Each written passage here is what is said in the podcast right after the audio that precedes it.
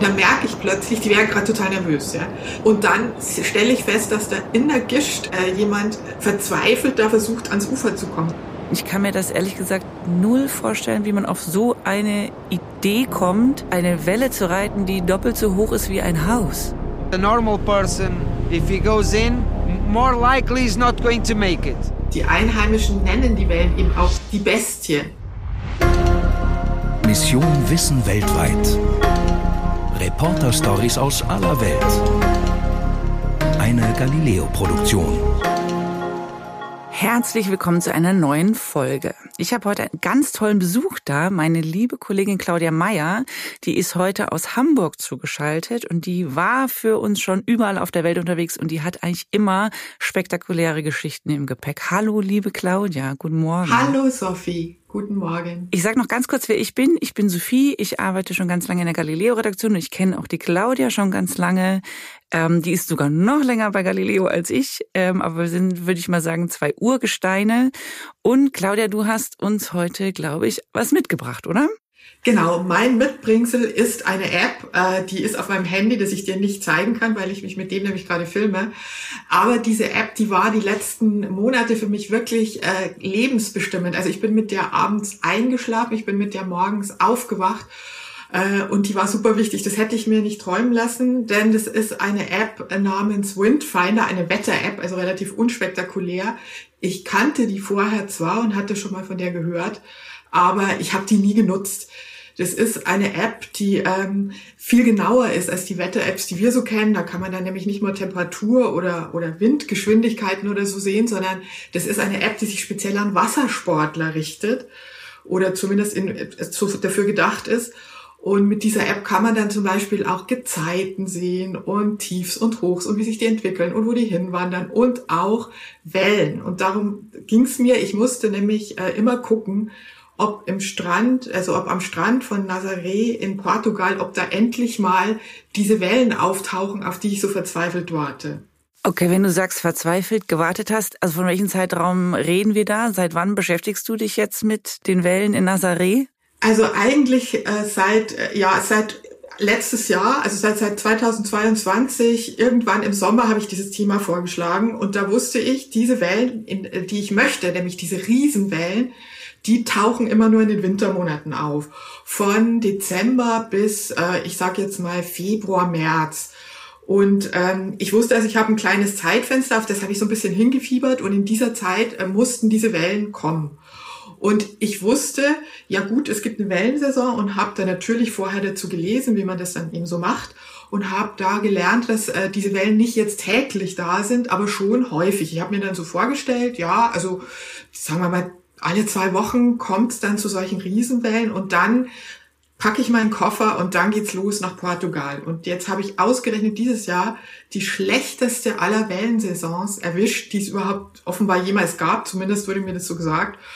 Und ich wartete und wartete und wartete und diese Wellen haben wirklich mein Leben bestimmt. Also es ging so weit, dass ich dann im Februar, da habe ich Geburtstag, da habe ich mich nicht getraut, Leute einzuladen, äh, weil ich gedacht habe, wenn ich das mache, dann kommen garantiert genau dann diese Wellen und dann muss ich den allen absagen. Das hätte ich auch gemacht. Also ich hätte mir diese Wellen nicht entgehen lassen. Dann hättest du sie alle wieder aus deinem Wohnzimmer rausgekehrt und wärst in Echtzeit dann in Flieger gestiegen. Ganz genau so, mhm. ja. Ich wollte die, den, die Big Wave, also die, die bis zu 30 Meter hohen Wellen, die wollte ich natürlich haben. Ich wurde immer bescheidener mit der Zeit. Ich habe dann so gesagt, na ja, okay, ich nehme auch die 15 Meter Wellen, also die, die ja immer noch sehr Sau. hoch sind. Mm, yeah. ähm, aber, aber ich, also die Idee war natürlich, an, an einem Tag zu kommen, wenn ein sogenannter Big Swell ist, also wenn diese riesen, riesen Wellen da sich an den, am Ufer brechen. Mhm. Aber das ist ja eigentlich, lebst du, hast du ja dann wirklich im Prinzip das Leben der Surfer gelebt, die ja auch die ganze Zeit auf nichts anderes warten, als dass sie diese Wahnsinnswelle irgendwie erwischen und dann auch zum richtigen Zeitpunkt am richtigen Ort sind, oder? Da habe ich jetzt ehrlich gesagt, so habe ich es noch gar nicht gesehen, aber du hast recht. Die Surfer warten natürlich auch immer auf die große Welle, äh, weil die sind auch ein bisschen natürlich so äh, Adrenalin-Junkies und sie sind natürlich auch Rekordjäger und äh, warten auf die Welle. Das stimmt. Also äh, der Surfer, den wir dann auch vor der Kamera hatten, äh, der äh, ist jeden Morgen um, um 6 Uhr, 7 Uhr, wenn, wenn, die, wenn die Chance besteht, dass ein Big Swell kommt, ist er dann rausgefahren und hat sich dann mal umgeguckt äh, und die Wellen analysiert und dann gesagt, guck mal da hinten und da ist sie so und da ist sie, das könnte heute Nachmittag was werden. Also das heißt, auch bei denen war so ein, so ein Warten auf die Welle und ich bin ganz sicher, die haben auch jeden Morgen und jeden Abend in den Windfinder reingeguckt.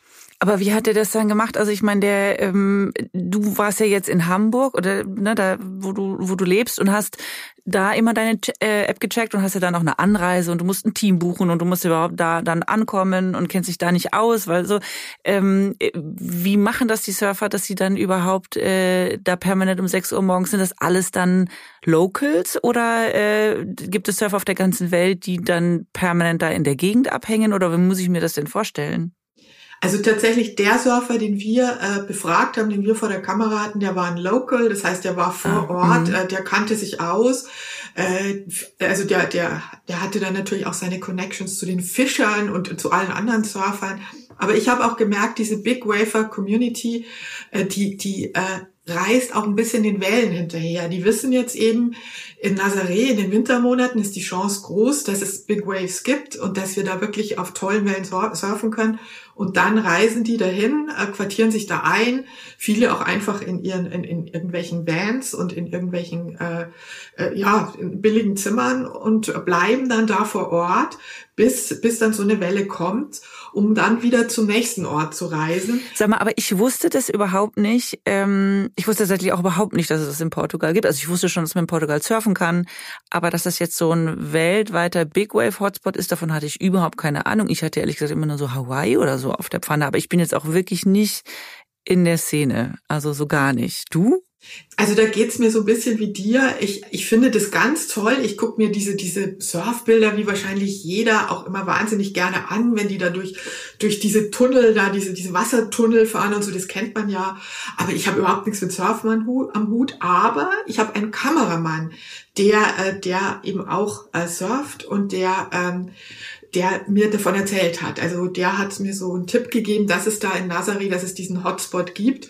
Und äh, dass er da eigentlich gerne auch mal hin würde mit mir und das mal filmen würde. Und bei uns sind ja Sportthemen also gar nicht immer so gefragt. Also da, ja, so Extremsport, mh, hm, das ist nicht so Galileo.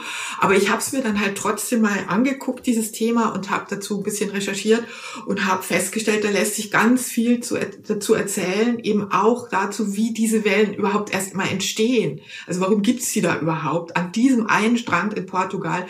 Aber wie entstehen sie denn? Kannst du uns das erklären? Oder ist das jetzt so schwierig? Nee, das ist gar nicht so schwierig, ist das sogar ganz, ganz faszinierend. Es gibt nämlich vor diesem Strand einen irre, irre tiefen Unterwassercanyon. Der ist tiefer als der Grand Canyon in den USA. Also der Grand Canyon, habe ich mir nach, natürlich nachgeguckt, weiß ich nicht auswendig, ist an seiner tiefsten Stelle um die 1800 Meter. Ähm, und dieser Canyon vor Nazaré ist 5000 Meter tief, also richtig, richtig tief. Und wenn eben dann am, auf dem Atlantik außen, die, die, die, draußen die Stürme entstehen, wird das Wasser durch diesen Canyon gedrückt, fließt da mit ganz hoher Geschwindigkeit durch und kurz vor der Küste wird der Canyon so ein bisschen enger und wie durch einen Trichter werden dann die Wellen gepresst und türmen sich dann so richtig auf und vom Land gibt's dann noch so ein bisschen so Gegenbewegungswellen und dadurch werden die dann so mega, mega hoch. Also es liegt an so einem super tiefen Canyon. Äh, weil die einfach dann quasi, also weil das Wasser quasi, äh, das, der Platz sich so verknappt, dass es quasi nur noch in der, in die Welle gehen kann sozusagen. Ne? Es muss irgendwie nach oben kann, weg. Genau. Ah ja, Ganz verstehe. Genau. Ja, ist ja eigentlich, eigentlich logisch. Ah, okay, verstehe. Sag mal, aber ähm, also habe ich ja schon gesagt, ich habe jetzt so mit Surfen bisher wenig Erfahrung, bis gar keine Erfahrung gemacht. Ich habe auch ein paar Surfer im Freundeskreis, aber äh, überschaubar und die surfen dann halt jetzt bei uns in München gerne mal auf dem Eisbach oder ne, also es ist alles aber sonst so sehr human unterwegs und das erlebe ich immer schon als also sie erzählen immer, wie anstrengend das ist und wie schwierig und wie lange man braucht es zu lernen. Was sind denn das für Typen, die man da jetzt trifft, die dann diese haushohen äh, Wellen reiten. Ich kann mir das ehrlich gesagt null vorstellen, wie man auf so eine Idee kommt, dass eine Welle zu reiten, die doppelt so hoch ist wie ein Haus.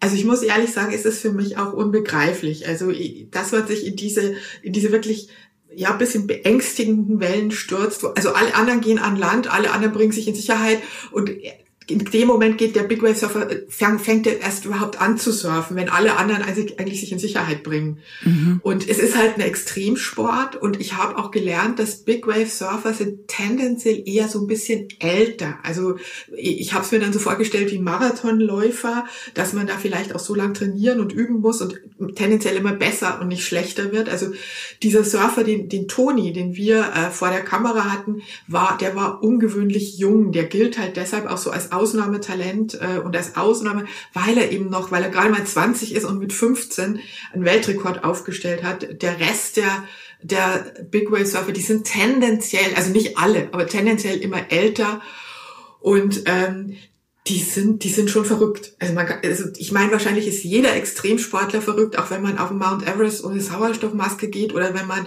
äh, ich weiß nicht, äh, Tiefseetauchen macht oder was auch immer. Also mit Extremsport ist ja immer so eine gewisse äh, Todessehnsucht, sage ich schon fast, verbunden, so eine gewisse, so, ja, so ein Adrenalin, es sind alles Adrenalin-Junkies und alle ein bisschen verrückt. Aber, also der ist so das totale Ausnahmekit quasi in der Szene es gibt andere Junge, die, die, die streiten sich dann. Also es ist ein unglaublicher Konkurrenzkampf unter, untereinander. Wer hat jetzt die höchste Welle gesurft?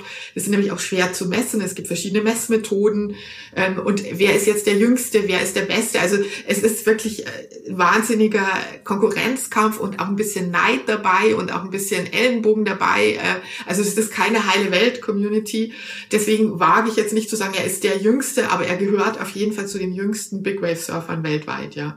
Okay, aber du sagst, das sind schon eher so ein bisschen so Ellbogentypen mit großem Ego. Also jetzt weniger hier so die Hippie-Community, die auch ein bisschen surft, sondern ähm, das ist schon ein klares Leistungsprinzip, das die Szene beherrscht. Ja, klar. Also ich, also habe ich schon so empfunden, weil also äh, viele werfen zum Beispiel dem Toni vor, der ja einen Weltrekord gesurft hat vor fünf Jahren und der eine 26 Meter hohe Welle gesurft hat, dass das alles gar nicht stimmt, das ist gelogen und das ist, äh, das hat er erfunden. Also es wird da so auch untereinander ein bisschen gebasht in der in dieser Surfer-Community und äh, äh, gesagt, das war doch ein anderer und der schmückt sich mit den äh, mit falschen Federn und so. Also es ist nicht so ganz leicht, weil natürlich es bedeutet bares Geld. Also wenn man, wenn man eine hohe Welle surft und Rekord, einen Rekord aufstellt, wie halt immer im Sport, ähm, dann interessieren sich plötzlich äh, die Medien für einen, dann interessieren sich plötzlich die Sponsoren ähm, für einen und das ist, ja, man verdient dann damit Geld. Also, ähm, also es ist, glaube ich, in, also so wie es ich empfunden habe, keine entspannte Hippie-Community, die also sagen, hey, Peace, Leute. Also mhm. war in meinen Augen nicht so. Okay. Okay. Ah, ja, also das wäre jetzt nicht so ein bisschen meine nächste Frage gewesen. Ähm, wovon leben die denn? Also wenn die ihr da immer der Welle hinterher äh, reisen und äh, das klingt ja alles so, als wenn die das dann doch relativ Vollzeit betreiben, diesen Sport. Und sonst müsste man es ja wahrscheinlich auch sehr, sehr, sehr viel üben, um überhaupt da mitzuspielen. Ähm, das heißt, die, die, die können ja irgendwie ihr Leben davon finanzieren, die Leute, die das machen. Ähm, tatsächlich hat jetzt Toni gesagt, er kann in, inzwischen äh, zumindest sein, sein, den ganzen Sport damit finanzieren, seine Reisen damit finanzieren, das ganze Big Wave Surfen damit finanzieren. Er könnte jetzt damit noch keine Familie ernähren ähm, und er könnte sich jetzt, er kann sich jetzt davon kein Luxushaus leisten. Ähm, aber du hast gerade gesagt, dass äh, der Ort für dich eigentlich so der Aufhänger war. Ähm, erzähl mal, wie hat sich das denn angefühlt da vor Ort? Das äh, ist das schon immer ein super bekannter, hochfrequentierter Ort oder wie muss man sich das vorstellen, wenn man da hinkommt? Ich fand wahnsinnig lustig, dass es diese Wellen natürlich, ja, die gibt's ja schon immer, logischerweise. Ja. Und die haben aber über Jahrzehnte überhaupt niemanden interessiert. Obwohl Nazareth tatsächlich ja ein, ein beliebter Urlaubs- und Badeort in den Sommermonaten war. Aber weil ja diese Wellen im Winter kommen, hat es so gar keiner so richtig mitbekommen. Und ähm, äh, ja, also eigentlich nur die Einheimischen haben davon Notiz genommen. Die hatten auch immer sehr großen Respekt vor den Wellen. Einer der Einheimischen, ein, ein Lifeguard, der Lifeguard Orlando, der hat mir gesagt, man ging da wirklich so als Familie dann, wenn so ein großer Tag war und die Wellen kamen, ging man hin und, und da an den Strand und staunte gemeinsam so über diese hohen Wellen und guselte sich auch immer so ein bisschen davor. Aber ansonsten habe überhaupt keiner Notiz davor. Also gesurft wurde da nicht, auch nicht von Einheimischen. Keiner surfte. Die, die Einheimischen hätten gesagt, die sind also völlig verrückte Idee, ins Wasser zu gehen, ja, bei, ja, bei, bei solchen Ist Wellen. ja irgendwie eigentlich auch logisch, ne? Wenn man, also ja. würde ich jetzt auch nicht machen. Und diese Wellen führten auch zu vielen Todesfällen. Also Nazaré ist ja ein Fischerort, das mhm. heißt also viele Fischer fuhren da raus und es sind im Laufe der, der Jahrzehnte ums Leben gekommen aufgrund dieser Wellen. Ähm, und das war eher was Beängstigendes. Deswegen dieses Wort ähm, Monsterwellen, das klingt ja so ein bisschen nach Bildzeitung und so ein bisschen reißerisch, mhm. aber das ist schon berechtigt. Und die Einheimischen nennen die Wellen eben auch die Bestie, weil, weil es bisschen, also es ist wirklich beängstigend, wenn man davor steht. Und dann kam halt 2011 der, der Big Wave Surfer Garrett McNamara, äh, und ging da so rum und beobachtete die Wellen und äh, die Fischer und Einheimischen dachten so, was will der denn jetzt? Also der meint doch jetzt nicht ernsthaft, dass der da ins Wasser geht, machte der aber, surfte dann, stellte da auch einen Weltrekord auf und äh, der war eigentlich dann der ausschlaggebende Punkt dafür, dass sich sozusagen der Blick der ganzen Big Wave Surfer Gemeinde auf diesen Ort richtete und alle sagten, wow, ähm, wir müssen gar nicht nach Hawaii. Also wir, wir können einfach hier in Europa, in, in Nazaré, äh, hier surfen in den Wintermonaten. Und das, dann kamen die ganzen Big Wave Surfer und mit denen dann so eine Touristenwelle. Also dieser Ort ist der Hotspot für Instagram Fotos, für, für Filmer, für, also so viele Drohnen fliegen, äh, also so viele Drohnen habe ich in meinem ganzen Leben noch nicht fliegen gesehen. Über die Wellen, an den Wellen, vor den Wellen, über die Surfer, also Wahnsinn. Von, ich hatte von, von Touris? Von jedem. Also ich, im Vorfeld hatte ich so gedacht, ja, Drehgenehmigung, Drohnengenehmigung, äh, die haben nur gelacht, ja, also weil, weil natürlich wir so eine von 50 Drohnen waren, die da so flogen und das ist natürlich auch mega gefährlich, ja, dass man ja, da zusammenstößt. Ähm, und es ist wirklich dann an den großen Tagen wird es im Radio durchgegeben, und dann strömen da 10.000, 15.000 Touristen hin auf diesen Felsvorsprung. Also das ist ja nicht viel Platz, die, den man da hat. Und dann ist wirklich alles voll mit Zuschauern die dann diese Riesenwellen und natürlich auch die Big Wave Surfer angucken. Das heißt, es ist auch an der Küste wirklich nur diese eine Stelle, weil nur da dieser Canyon reinkommt, ne, von dem du gesprochen hast. Genau. Und da tummelt sich dann alles. Das heißt, es ist da wahrscheinlich dann wie auf einem Riesenvolksfest an so einem Tag. Genau, genau. Also seit einem wahnsinnig Also krasser eigentlich, ne? Weil beim Volksfestlinien sind ja auch noch lauter Drohnen und Menschen bringen in der Regel nicht in Lebensgefahr. So. Ganz genau. Denn also es kommt halt dann, was immer passiert, wenn viele Touristen kommen. Äh, das sind überall natürlich so, so Absperrungen, die, die man leicht übersteigen kann, äh, zugegebenermaßen. Und da sind natürlich alle drüber gestiegen. Also äh, Eltern mit ihren kleinen Kindern, äh, junge Leute, alte Leute, die haben die komplett ignoriert und sind dann so ganz vorne an die Kante von diesem Felsvorsprung. Äh, alle Schilder wurden ignoriert, wo natürlich auch drauf steht Vorsicht, Abbruchgefahr und so. Und dann stehen halt alle und machen halt ihre Selfies. Und ähm, äh, also und im Hintergrund sind da die Wellen. Und zum Glück ist bislang noch nichts passiert. Ähm, aber ich würde mal sagen, die Gefahr ist groß. Ein Surfer ist ja vor kurzem gestorben. Zum ersten Mal, äh, äh seit es das Big Wave Surfing in, in äh, Nazaré gibt, ist der ein brasilianischer, sehr erfahrener Surfer gestorben. Äh, das war vor meinem Dreh. Ich war mhm. völlig aufgelöst deswegen, ähm, weil ich nicht mehr wusste, kann man da jetzt überhaupt noch was zu machen? Kann man da jetzt noch eine spannende Geschichte über tolle Wellen machen, wenn da gerade jemand gestorben ist? Der Brasilianer, der da verstorben ist, der war sehr erfahrener Surfer und der ist bei einem Tag rausgegangen, wo es Popelwellen waren, also die, die gerade mal, glaube ich, so vier Meter hoch waren, wo der normale, normale Big Wave Surfer noch nicht mehr aufsteht, sage ich jetzt mal. Ähm, ich weiß nicht, warum er da gesurft ist, ist er jedenfalls, hatte keine äh, aufblasbare Sicherheitsweste an und ist ertrunken. Wahnsinn. Und Gut, wir hatten, ja, ja. Man hört, aber es hört man natürlich von allen Extremsportarten immer wieder, dass es in Einzelfällen dann halt bei aller Vorbereitung, bei aller Erfahrung halt dann doch zu solchen Horrorgeschichten kommt, ne? Ich, ich muss gerade, ich muss jetzt gerade, als du erzählt hast, an, an, an so Lawinenunglücke und sowas denken, weil da denkt man ja auch immer wieder, das sind die erfahrensten Skifahrer und dann passieren eben doch solche Dinge.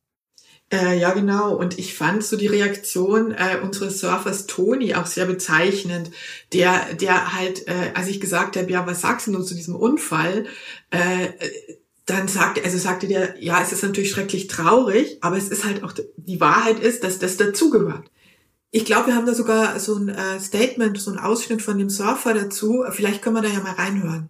I mean, it's, it's sad, obviously. But the truth is that it's, it's part of the game, it's part of the big wave process. Also sterben ist part of the game, sagte der ist Teil des Spiels. Ähm, und das fand ich von so einem 20-Jährigen schon eine hammerharte Aussage. Total. Äh, ey, ich, also ich mir vorstelle, dass irgendwie meine Kinder jetzt auf die Idee kämen, so einen Sport zu machen und dann sagen, ja, Sterben ist Teil des, Teil des Spiels. Da wäre ich aber extremst, äh, extremst äh, aufgebracht. Ja. Aber das, äh, aber ich denke, das ist wahrscheinlich schon so ein Charakterzug, den man eben doch bei vielen Extremsportlern äh, es sind ja deswegen auch nicht viele, die es machen. Es ist eine ganz kleine Gruppe, die bereit ist, so ein Risiko zu fahren ähm, und die dann doch irgendwie das wahrscheinlich brauchen, um sich lebendig zu fühlen. Ich habe keine Ahnung. Ich habe ich hab diesen Drang null, ähm, aber so stelle ich es mir vor, dass es halt doch so extreme Adrenalin-Junkies sind, die halt im Zweifelsfall bereit sind, dass das passiert. Ja, ich denke auch. Also man, also man muss das akzeptieren, genauso wie man das, glaube ich, bei jeder anderen Extremsportart akzeptieren muss. Aber ich, ich, ich stand dann schon immer da und, äh, und sagte zu Toni auch, Warum? Warum macht man denn das? Also es ist, das Wasser ist kalt, äh, es ist frühmorgens, äh, die, und, und dann hat er mir ja auch beschrieben, wie sich das so anfühlt, wenn man von so einer Welle äh, so getroffen wird. Ja, ähm, ich glaube, ich glaube, wir haben da sogar den, äh, äh seine, seine Aussage haben wir da, äh, wie sich das überhaupt anfühlt, wenn man dann einmal von so einer Welle vom, vom Bord geboxt wird. Imagine 50 guys being like punching you and kicking you, and then you can't breathe, and your knee is like behind your neck. Your neck is like you don't know where. It's just crazy. You know the arms. You can't control the arms. You can't control your body. It's just so powerful that it's it's impossible to to control your body when when like a big wave hits you.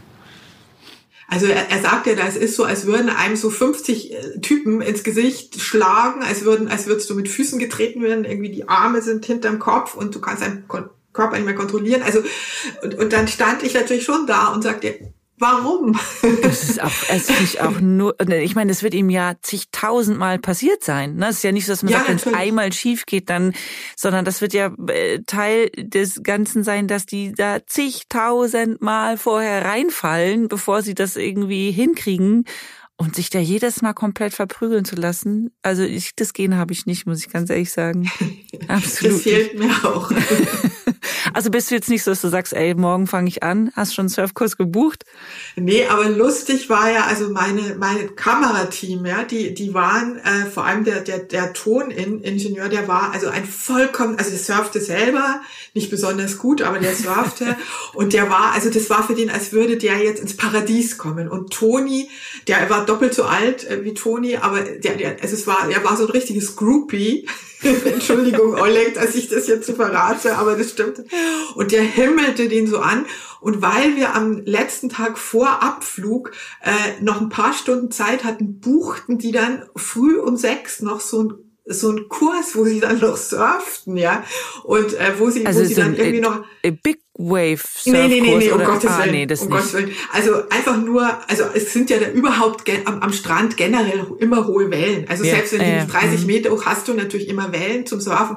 Das waren so Babywellen, ja. Aber die, also unbedingt mussten die dann in dieses, ich weiß nicht, 12 Grad kalte Wasser musste da um 6 Uhr morgens, kurz vor Abflug, haben sie sich noch äh, irgendwie aufs Brett gestellt, wurden ihm auch dauernd runtergehauen, standen keine Sekunde auf dem Board und waren einfach hin und weg von diesem Ort. Die schreiben mir heute noch SMS oder, oder WhatsApp-Nachrichten. Danke, Claudia, dass wir mit durften und so. Also für die war das so ein richtig, richtig äh, äh, großes Ding, also wie das Paradies und eben die Surfer waren für die so die absoluten Helden. Ja, aber wenn du diese das, Begeisterung nicht spürst, machst du es ja auch nicht. Ja? Also ja. Das, aber sag mal, ähm, du sagst, also es ist ja brutal gefährlich, ja, und du sagst, die Touris klettern da auch noch auf den Küstenkanten rum und so. Es ist für die Touris gefährlich, es ist für die Surfer saugefährlich. Ähm, Gibt es irgendeine Form, äh, also sichern die das irgendwie ab, beziehungsweise kann da jeder dann rein und sagen, ich probiere heute mal oder wie muss ich mir das denn vorstellen? Also äh, es ist, es gibt natürlich Lifeguards, die wir auch äh, interviewt haben und wo wir auch eine gefährliche Szene miterlebt haben, die mir echt so ein bisschen den Atem geraubt hat. Aber es ist auch das Problem, dass du relativ leicht äh, dich in diese Wellen also da einfach mitmachen kannst. Also wenn du jetzt von dir behauptest, ich bin tougher Typ und ich oder ich bin toughes Mädel und ich lasse mich da jetzt mit dem Jetski in die Welt ziehen, ähm, dann kannst du das theoretisch machen. Dann gibt's gibt's so eine Einführung so ein bisschen und dann und, und wenn du genug zahlst, dann geht das. Und das macht gerade den Lifeguards also sehr viele und sehr große Sorgen, weil wirklich einige Surfer da ihr Können überschätzen. Die sagen halt sogar, dass sogar wenn du schon mal große Wellen gesurft hast an einem anderen Ort, ist Nazaré noch mal was ganz anderes. Es ist noch gefährlicher, die Wellen sind noch tückischer, die Strömungen noch unberechenbarer. Ähm, also wir, wir haben da auch äh, den Lifeguard Orlando äh, interviewt. Äh, der, der ist nicht nur Rettungsschwimmer, sondern der ist auch noch, der war auch noch Navy SEAL früher, also so ein, so ein richtig durchtrainierter Typ, ist mhm. selber Surfer und der hat, der hat sowas gesagt, was mich echt beeindruckt hat. I would do that because I got training, I'm a surfer, but a normal person, if he goes in, is more likely is not going to make it. Uh, also not going to make it meint er äh, ums Leben kommen. Genau, also der meinte jetzt, also wir haben ihn dann halt so gefragt, äh, was wären da jetzt, wenn jetzt da so also ich sag nochmal, normale Touristen in diese Brandung da reingehen, vom Strand aus. Es war ja ein traumhafter Strand, ja, ein, ein weißer, weiter Strand. Und da brachen sich die Wellen, da war diese Gischt. Und, äh, und was passiert jetzt, wenn man da denkt, denkt, man kann jetzt da baden vielleicht, man kann einfach ein paar Schritte reinmachen. Und er sagte da, ich kann es machen, ich bin trainiert, ich bin ausgebildet, aber jeder andere Normalmensch, der da reingeht, der wird nicht überleben.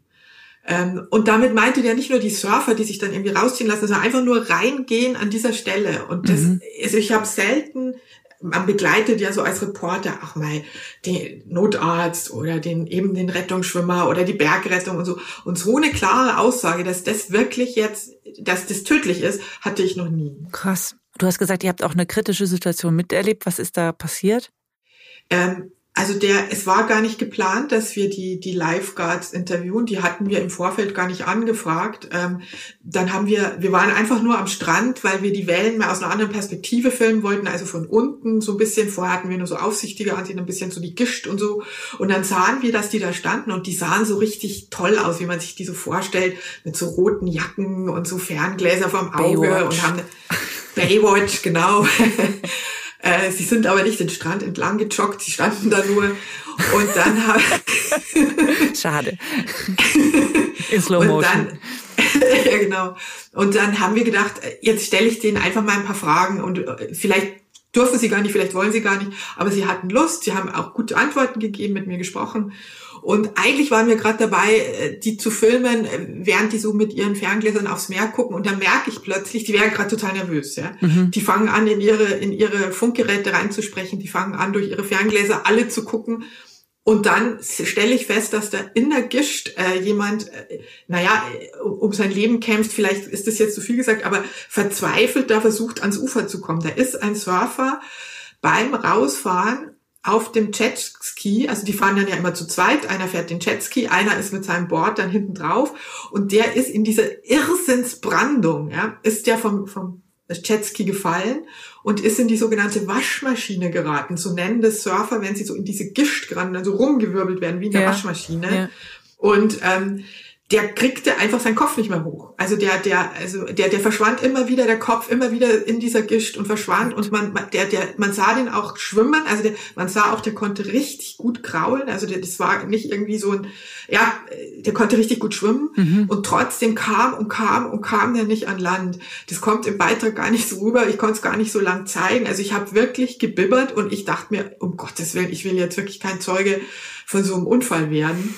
Ähm, und dann schaffte der es aber an Land ähm, und äh, und sein Board war dann auch an Land gespült worden und der wollte sofort wieder rein. Also der also der, der rannte, also dann rannte äh, also Orlando, der Live, der Lifeguard war schon auf dem Weg zu ihm, der rannte schon Richtung Wasser und dann hat er es aber geschafft und dann ähm, haben sie sich unterhalten, ja, wo geht denn der jetzt wieder rein?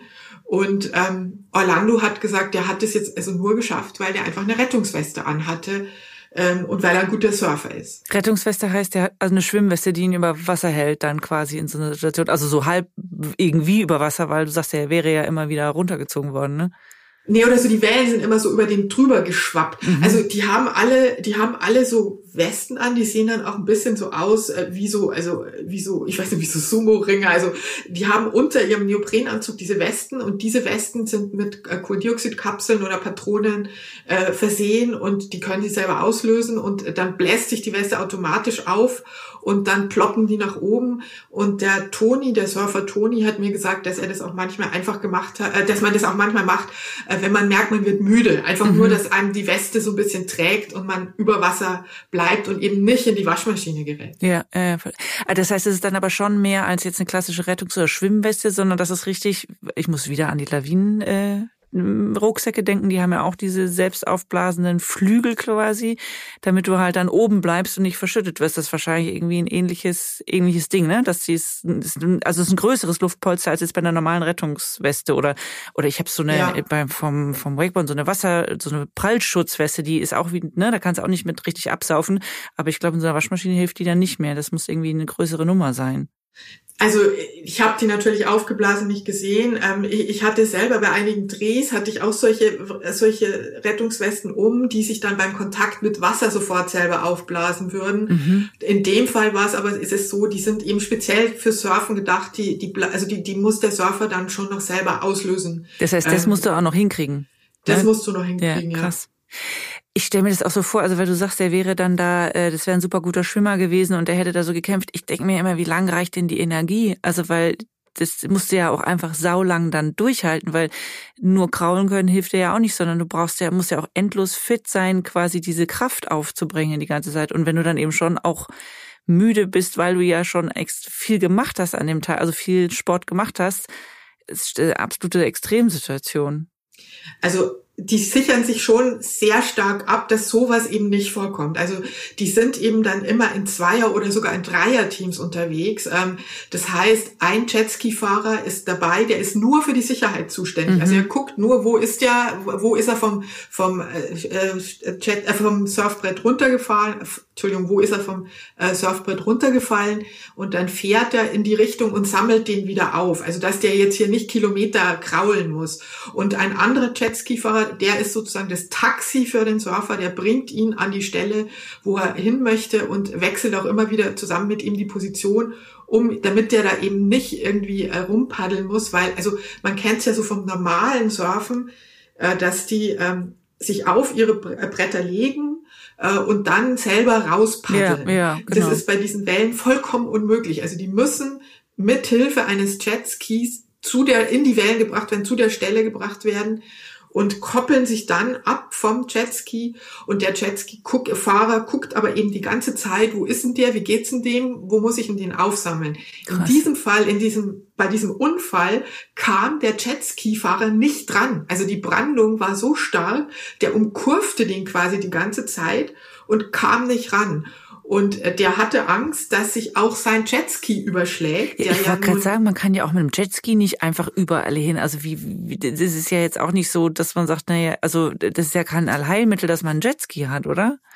Der kann auch kentern und Klar, und vor allen Dingen ist der natürlich so schwer, ich kann dir jetzt gar nicht sagen, wie schwer. Ich glaube, wie so ein Kleinwagen. Und wenn dir der natürlich dann, wenn, wenn du mit dem dich überschlägst und der dir auf den Kopf fällt, dann ist natürlich dann vorbei. Es eh. ja, ja. Und davor hatte dieser Jetski-Fahrer auch Angst. Also der, das hat auch der, der, der Orlando, der, der Lifeguard mir gesagt, der, der, der traute sich einfach nicht an den ranzufahren und näher ranzukommen in diesem Wahnsinn an Brandung und Gischt und, und brechenden Wellen. Und deswegen ähm, äh, war der da hilflos allein gelassen, was eigentlich nicht der Fall ist, äh, weil eigentlich ja immer zwei Leute auf dich aufpassen. Und der ist ja jetzt noch nicht mal von seinem Surfpad gefallen, hast du gesagt, sondern vom vom, vom Jetski, der ist quasi beim Rausfahren. Also beim Rausfahren zur Welle ist es passiert. Deswegen ja. wollte der wahrscheinlich auch gleich nochmal, weil er noch gar nicht auf dem Brett gestanden hatte. Ja, ja, ja, klar, klar. Absolut. Gottes Willen die Welle verpassen. Ja, ja, genau. Leben egal. Hauptsache die Welle erwischen.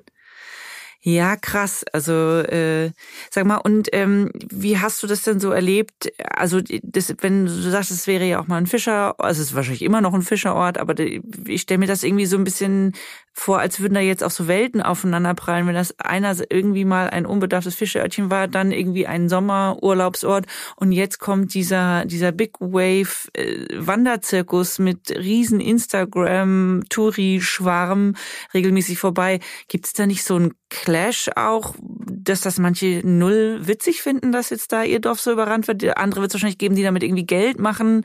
Wie ist es da so, das, wie muss ich mir die Vibes da so vorstellen? Insgesamt ist die Stimmung sehr positiv gegenüber dem Big Wave Surfen und den und den Touristen trotz dieses ganzen dieses ganzen Zirkus und dieses ganzen äh, ja Tovabos, das da entsteht durch die Touristen. Also weil ganz klar der Ort ist dadurch berühmt geworden. Das macht sie sehr sehr stolz und es lässt sich damit auch Geld verdienen. Früher muss man sich so vorstellen, in der Wintersaison war da tote Hose, da wurden die mhm. Bürgersteige nach oben geklappt und alle blieben in den, ihren Häusern sitzen. Jetzt sind im Winter, ich habe es ja selber gesehen, auch an nicht also nicht Rekordtagen, viele Leute da, weil man gehört hat, dass es hier halt vielleicht tolle Wellen gibt. Also es sind einfach immer Leute da und damit lässt sich natürlich auch Geld verdienen. Das heißt, das bedeutet, ja, bedeutet einfach Wohlstand für die Leute, die da leben, ne? genau. die sonst ihre, äh, ihre Betten nicht vermietet bekommen oder so im Winter oder auch wahrscheinlich auch Essen und Trinken und alles, was Touris halt so brauchen. Ne?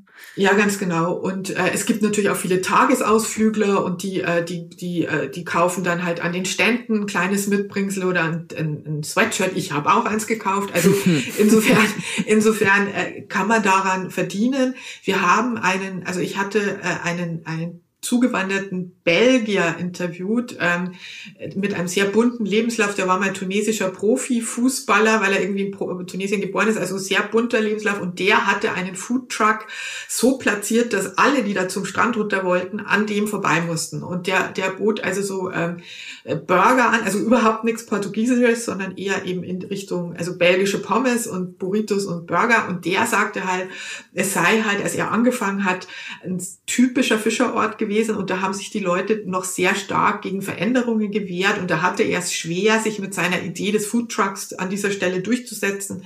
Aber nach und nach haben die halt gemerkt, ähm, wir verdienen daran. Es bringt Wohlstand, Rest, ja. Es mhm. bringt Wohlstand, ähm, es bringt Touristen und dann seien alle immer offener und offener geworden. Das heißt aber nicht, dass es nicht auch Leute gibt, ähm, gerade die, die überhaupt nichts davon haben. Äh, wieso? Ich habe so einen Metzger gesprochen, der in so einem Supermarkt halt arbeitet oder oder ein Fischer und an denen schwappt zu der Wellentourismus natürlich vorbei. Und die sind halt dann genervt, dass alles zugeparkt ist, dass alles vollgemüllt wird. Ähm, und es gibt halt gerade da an der Küste, ähm, die ist sehr beliebt bei diesen angeblich so individuellen äh, Individualurlaubern, die halt mit ihren äh, Bussen unterwegs sind, mit ihren Vans unterwegs mhm. sind und sich halt und überall wild campen mhm. und einfach dann äh, ja die die Natur als Toilette benutzen. Und davon sind die schon massiv angenervt, ähm, dass, dass da einfach ganze Straßen dann zugeparkt sind mit diesen Vans, die sich alle so ganz toll und anders vorkommen. Ist auch ähm, geil, aber, weil wenn ein Van neben dem anderen steht, dann ist man auch gar nicht mehr so anders, oder? Ja, ja das stimmt. Und äh, wir hatten dann auch einen interviewt, der war, also der war nun so ein Hippie und der sagte dann, die Natur ist für alle da. Ähm, und dann wurde halt gefragt, ja, aber warum gehst denn du, du nutzt du nicht die öffentliche Toilette da oben? Ja, da muss er halt 40 Cent zahlen, das sieht er nicht ein da kann ich die Einheimischen dann schon verstehen, ja, dass die, dass die da sauer werden. Ja, vor allen Dingen, wenn es viele sind, ne? Also es ist natürlich, ja. das ist immer super nett, solange es eben ein individueller Camper ist. Und wenn es dann aber halt zu einer Massen, zu einem Massenphänomen wird, dann wird es sehr schnell sehr unwitzig. Und wird ja, ist ja auch null mehr romantisch für die Camper eigentlich. Das, was sie sich ja. davon ursprünglich mal versprochen haben, funktioniert dann eigentlich auch nicht mehr, wenn Gar sie in Massen auftreten. Und die Jetskis, die sind auch vielen ein Dorn im Auge, weil es sind ja, also äh, das, die haben ja, es, ist, es sind wie so Riesenmotorräder auf, auf dem Meer und wenn dann da an einem Tag halt 50 davon an diesem Strandabschnitt sind, sage ich jetzt mal, ist für die Umwelt auch nicht das Allerbeste und das nervt auch einige. Also da sind auch einige äh, Naturschützer oder einfach Einheimische, die gar nicht so jetzt die großen Naturschützer sind, aber das finden die, das ist ihnen einfach zu viel. Und da haben sie schon auch ein bisschen recht. Also, aber das ist halt immer so ein bisschen Abwägungssache, ja. Also einerseits will man natürlich den Tourismus, man will, dass es bekannt wird, man will, dass man, dass die ganzen Surftouristen und Wellentouristen kommen, aber es hat halt auch Nachteile. Ja, es ist ja im Endeffekt überall so, wo Tourismus stattfindet, ne? Es ist immer da so richtig die Waage zu halten, ist halt schwer. Ja. Ja, ja, total. Ja, krass, das klingt aber doch nach einem ziemlich abenteuerlichen Dreh, den du da erlebt hast. Wirklich, wirklich toll. Und ich habe schon mehrfach große Wellen erlebt, auch auf Fischerbooten bin ich mitgefahren und da sind dann die Wellen so über dem äh, Boot zusammengeschlagen, aber mir ging so schlecht, ich war so seekrank, äh, dass ich das gar nicht irgendwie würdigen konnte. Und jetzt so am Ufer stehend, diese Wahnsinnswellen, die wirklich, also ich gehe jetzt manchmal durch die Stadt und stehe vor so einem Haus und denke, boah, die Welle, die wir da gesehen haben, war noch viel höher, das kannst du dir gar nicht vorstellen. Und, äh, und leider kann man in den Bildern das ja nicht so transportieren, dann noch dieses Donnern so und dann diese Gischt, die einen dann noch erwischt, obwohl man ähm, so weit weg eigentlich steht. Also es war schon gigantisch. Also wirklich. Also ich hänge immer noch, also wenn du gerade, weil du es jetzt mal wieder sagst, ich hänge immer noch total äh, daran, dass ich denke, wie, wie ist jemand mal, es muss ja irgendeiner mal damit angefangen haben, wie ist denn jemand auf die Idee gekommen, dass das gut wäre, da als Mensch reinzugehen? Aber das äh, werde ich wahrscheinlich auch nicht mehr nachvollziehen können. Dazu hätte ich wahrscheinlich vor, weil sie nicht 25 Jahren mit dem Surfen anfangen müssen. Ich kann, also ich, das ist mir auch unbegreiflich. Also es ist ja das Suchen nach Gefahr, das Suchen, äh, aber gut, es ist natürlich schon offenbar in der menschlichen Natur, oder zumindest in der Natur einiger Menschen, dass man dann eben diese Bestie bezwingt, dass man sich dieser Naturgewalt entgegenstellt. Äh, das, das scheinen ja schon einige in ihren Genen zu haben, ich nicht. Aber sonst würden wir vielleicht ja immer noch auf den Bäumen hocken, sag ich mal. Wenn äh, vielleicht sind es diese Abenteurer, diese waghalsigen Entdeckertypen, äh, die die dann äh, die dann so eine Naturgewalt bezwingen wollen. Ja, vielleicht.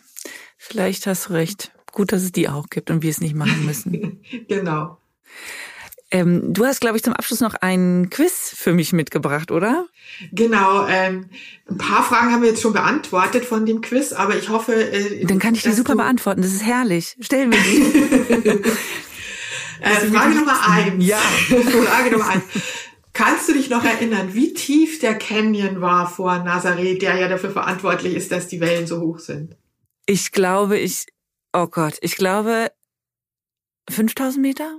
Genau. War richtig. richtig. Sehr gut. Das ich habe richtig. ganz kurz überlegt, ob ich jetzt was super Peinliches sage. Kurz überlegt, meine Tochter wüsste jetzt, wie tief der Marianengraben ist. Warum weiß ich solche Sachen nicht? Aber dann habe ich es doch richtig gesagt. Okay, alles klar. Gut. Nächste Frage. Äh, die nächste Frage ist, äh, wie, schätzt doch mal, wie viele PS äh, diese Jetskis haben, mit denen die Surfer in diese Wahnsinnswellen gezogen werden. Schätz einfach mal. Äh, ich, äh, keine Ahnung, also du hattest vorhin den Vergleich zum Motorrad gebracht. Jetzt bin ich Genau, also na, normales nächste... Motorrad habe ich extra recherchiert. Ja, sehr gut. Normales Motorrad hat 90 hat 90 PS. Also so ein Durchschnittsding ja. gibt natürlich andere, aber so ein Durchschnitt ist 90 PS. Was meinst du, wie viel haben die Jetskis? Das ist jetzt mein nächster schwarzer Fleck, dass ich mich mit der Motorisierung von Dingen nicht auskenne. Ähm, also es muss ja, muss ja irgendwie total krass sein, sonst würden die da ja nicht klar. Ich, würde, ich sage jetzt einfach mal 250. 390. 390. 390 PS haben diese Jetskis. Wiederum nicht alle natürlich, aber so der Durchschnitt, der da rausfährt, hat die da 350 bis 390. Finde ich Irrsinn. Also ich selber. Ist es nicht auch super krass schwer, die zu fahren? Also muss man Total. da eine spezielle Lizenz für haben, Jetski-Pilot sein? Ich habe keine Ahnung. Ich habe bisher immer gedacht, ich kenne das nur so vom Banana-Boot fahren, weißt du? Dass er irgendwie, oder auch aus Baywatch natürlich.